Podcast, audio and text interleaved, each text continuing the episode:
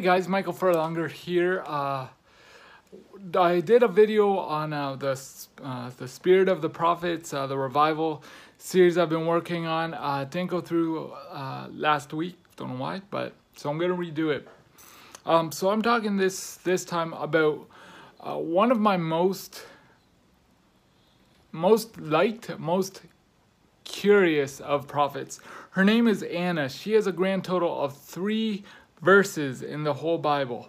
Uh, so I'm going to read them for you. It's in uh, it's in Luke chapter 2 verses 36 to 30 to 39 or 38 I should say.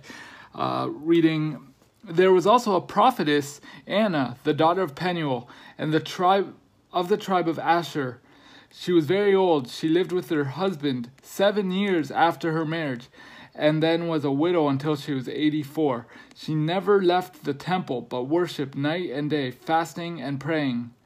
Uh, so those are the first two, and then uh, uh, coming up to that very moment, this is when Jesus is being dedicated as a, as a baby.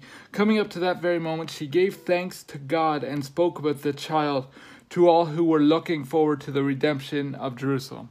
So I, I always liked Anna because, uh, you know, we might not be people who deal with uh, loss of being a, uh, being a widow or a widower or whatever, but but we have all dealt with with loss in one way or another. And this prophet or prophetess, uh, her first um, first reaction was, "I got to get to the temple," and it says that she was there. Uh, for 84 years or until she was 84. So there's a, a discrepancy amongst the translation.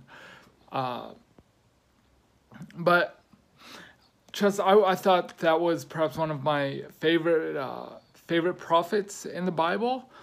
I, I feel like part of me relates to so many of them, but I just wanted to bring her up because we're gonna get into this more when I get onto the computer and do like a full uh, in-depth look at the making of a prophet, the what goes on in the hearts of some of these prophets.